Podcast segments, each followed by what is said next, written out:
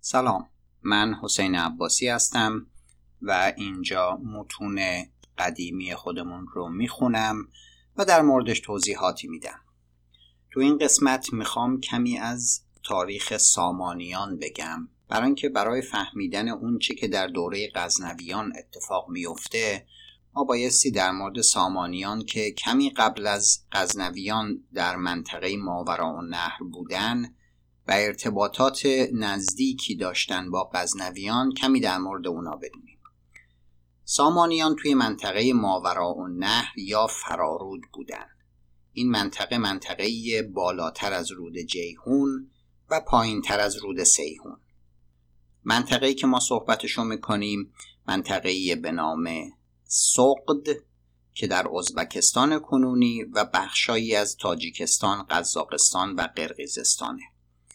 مرکز سقد سمرقند بوده. شهرهای مهم دیگرش بخارا و خوجند.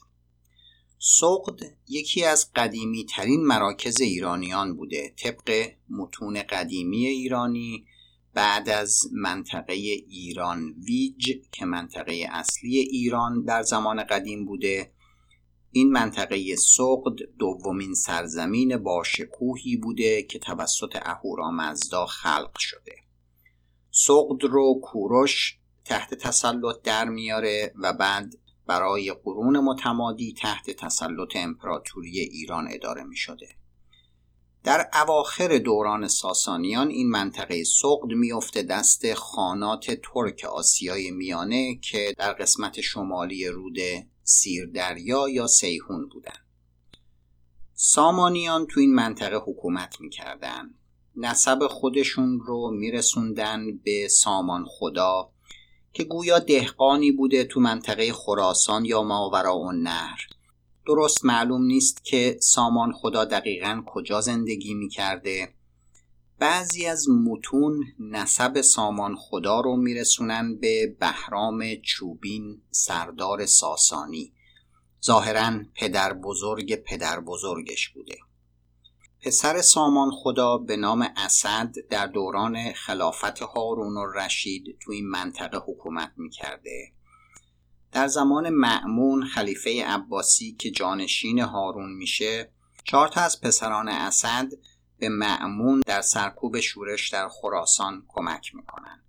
معمون هم به جاش امارت مناطق مختلف رو به این چهار تا پسران اسد میده. مهمترین قسمت سمرقند بوده. فرقانه و چاچ در شرق یعنی طرفای شرق ازبکستان به دو تا پسرش داده میشه و هرات در جنوب در محل هرات کنونی در افغانستان هم به یه پسر دیگش داده میشه. حالا این حکومت پسران اسد که اتفاق میفته حدود سال 200 هجری یعنی حدود 820 میلادی. همزمان معمون یه فردی از سردارانش به نام تاهر رو والی خراسان می‌کنه. برادران سامانی زیر دستش بودن ولی یک جور استقلالی هم اونا داشتن برا خودشون. تاهر که والی خراسان میشه یه درجاتی از استقلال از خلافت بغداد هم نشون میده. برای همینه که ما سلسله تاهریان رو که شامل خود تاهر و پسرش فقط میشه و حدود پنجاه سال توی خراسان حکومت می‌کنن به عنوان اولین سلسله ایرانی بعد از اسلام آوردن ایران میشماریم. در نهایت این سلسله توسط یعقوب لیس سفار که توی سیستان حکومت می‌کرده برچیده میشه. وقتی که تاهریان برچیده میشن سامانیان می‌بینن که رقیبشون از میدون بدر شده و یه جوری برای خودشون حکومت مستقلی تشکیل میدن. احمد یکی از پسران اسد که در فرقانه منتها علیه سمت شرقی ازبکستان کنونی حکومت می‌کرده بیشتر از برادرانش عمر می‌کنه. میاد. سمرقند یه مدتی هم اونجا پیش برادر دیگش بوده و بعد از درگذشت تمام برادرها عملا حاکم تمام مناطق ماورا و نهر میشه. هرات رو ولی تاهریان تسخیر می‌کنن و هرات دست احمد نمیافته. این چه سالی میشه؟ میشه سال 855 میلادی. یه ده سال بعد احمد میمیره دو تا پسرش نصر و یعقوب قلم رو او رو می‌گیرن. نصر در قسمت غربیه و بعدا بخارا رو هم با فرستادن برادر دیگش اسماعیل تسخیر می‌کنه و میشه حاکم مناطق ماورا و نهر. این نصر که به نام نصر احمد سامانی مشهور هست عملا بنیانگذار حکومت سامانیان میشه. نصر تا حوالی سالهای 279 هجری یعنی 892 میلادی حکومت می‌کنه و بعد اسماعیل به حکومت می‌رسه. اسماعیل پادشاهی ادیب بوده شاعر بوده با رودکی رابطش خوب بوده رودکی در وصف او شعر می‌گفته. پایتخت رو منتقل می‌کنه به بخارا و اونجا رو می‌کنه یه مرکز علم و ادب فارسی. تا سال 907 میلادی یعنی 15 سال حکومت می‌کنه.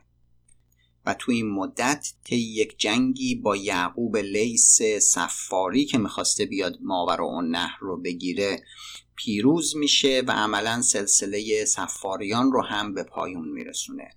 و برای همون عملا میشه حاکم مناطق ماورا و نهر و خراسان.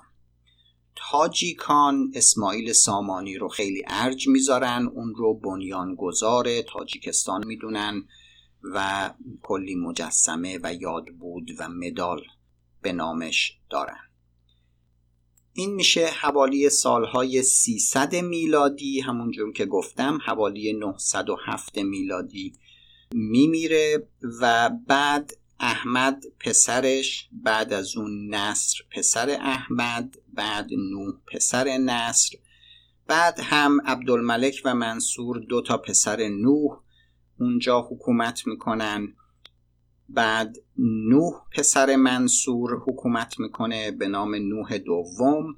ما در زمان نوح دوم یعنی همین نوح ابن منصور که حدود سالهای 365 تا 387 هجری قمری حکومت می‌کرده اسم سبکتکین رو میشنویم که یکی از غلامان علبتگین بوده و سردار نظامی باهوشی بوده. سبکتکین نوح رو کمک می‌کنه در سرکوب شورش های خراسان و به تدریج مناطقی رو در قسمت جنوب شرقی افغانستان کنونی یعنی قسمت زمین داور و غزنه و کابل اونجاها رو عملا به دست می‌گیره. بعد نوح ابن منصور ما منصور دوم رو داریم که دو سال بیشتر حکومت نمی‌کنه. منصور دوم با حمایت دو نفر از سرداران ترکش به نامهای فائق و بکتوزون به حکومت می‌رسه. منصور می‌خواسته حکومت نیشابور رو به بکتوزون بده.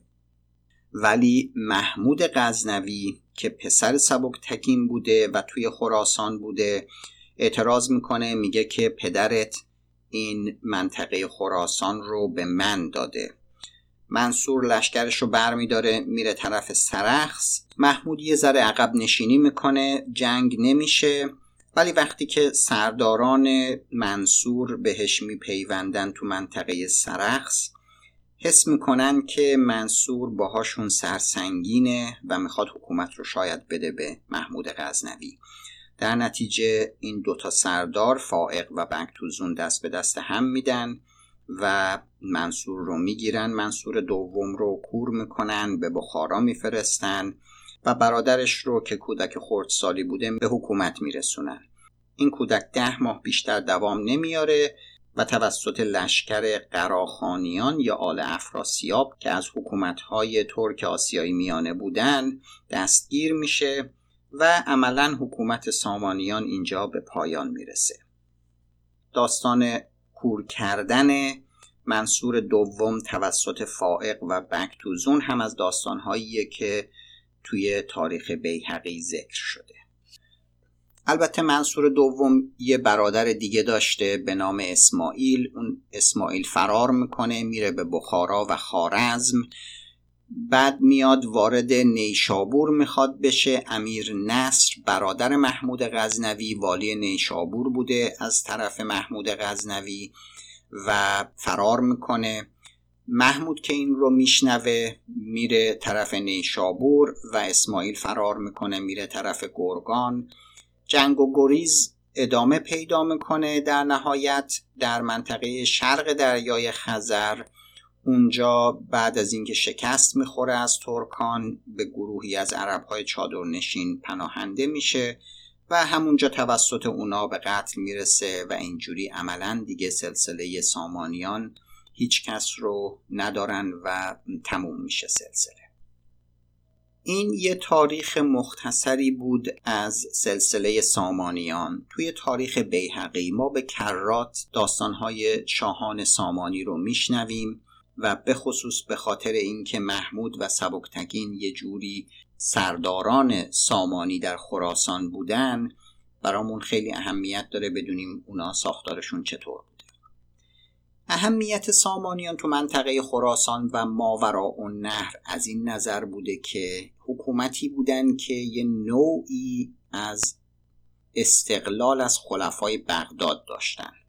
رسما زیر نظر اونا بودن رسما توسط اونا تایید می شدن رسما برای اونا هدیه می فرستادن رسما از اونا حکم می گرفتن ولی یه جوری مستقل هم بودن و به خصوص کارهایی رو می‌کردن که خلیفه بغداد می‌کرده. برای خودشون شکوه و جلال درباری درست می‌کردن برای خودشون می‌خواستن مرکز علم درست بکنن و درست هم کرده بودن.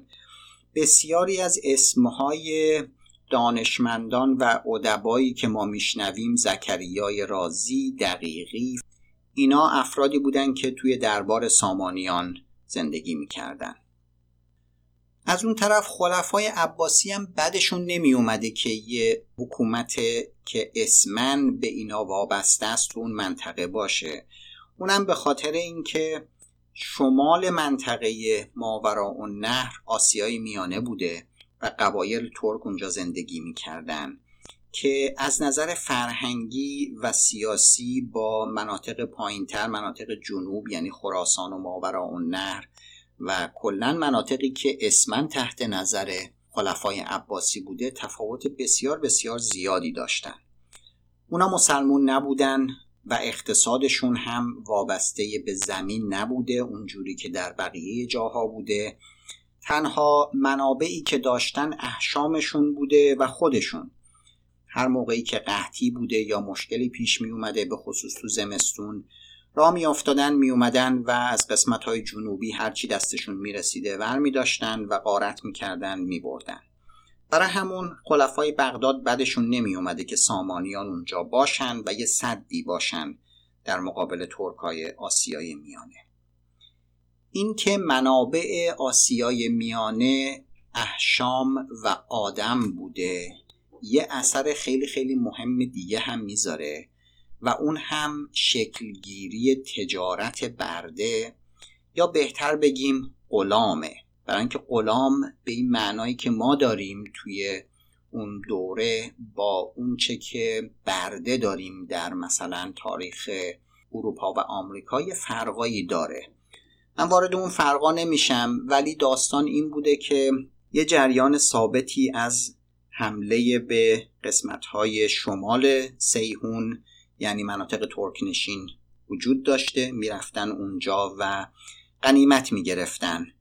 برده می آوردن یا غلام می آوردن اینا رو می آوردن تربیت می کردن و به عنوان نظامی در لشکرها استفاده می کردن خود خلفای عباسی یه لشکر خیلی زبده ای داشتن از غلامان ترکی که از آسیای میانه آورده بودن. پدر محمود سبکتکین یکی از همین غلاما بوده. اون صاحب سبکتکین علبتگین هم از همین غلاما بوده. اینا به سرداری لشکر رسیده بودن. محمود تو لشکر کشیش به هند هزاران غلام ترک تو لشکرش بوده. توی تمام تاریخ بیحقی این غلامان ترک حضور دارن. اصلا شالوده حکومت غزنوی یه بخش مهمش این غلامان ترکه. بعضیاشون تو مقامات بسیار بالایی بودن. به جز لشکر تو دربار بودن تحت عنوان غلامان خاصه. خیلی از خدمات رو اونا انجام می‌دادن. این جریان غلامان ترکی که از آسیای میانه وارد خراسان می شدن و نقشی که در دربار داشتن اونقدر همیت داره که تقریبا نمیشه رفتار اقتصادی سیاسی اون دوره رو بدون توجه کردن به این جریان فهمید. و اثر غلامان ترک تا امروز هم در ادبیات ما باقی مونده. برای قرنها وقتی که شاعران می‌خواستن صحبت بکنن می‌گفتن مثلا ترک شوخ چشم یا اصطلاحی مثل غلام باره اینا همه از اینجا نشأت می‌گیره. و مثال های ادبی فراوانی در این مورد وجود داره که اشاره داره به این غلاما. شعر مشهور به خال هندویش بخشم سمرقند و بخارا را. از همینجا شروع میشه. وقتی که تاریخ بیهقی و بسیاری از متون اون دوره رو می‌خونیم می‌بینیم که چقدر این داستان اهمیت داشته. این یه خلاصه ای بود از اونچه که قبل از رسیدن غزنویان به حکومت توی منطقه اتفاق افتاده. دانستن اینا به فهم اتفاقاتی که توی تاریخ بیهقی ذکر میشه خیلی کمک خواهد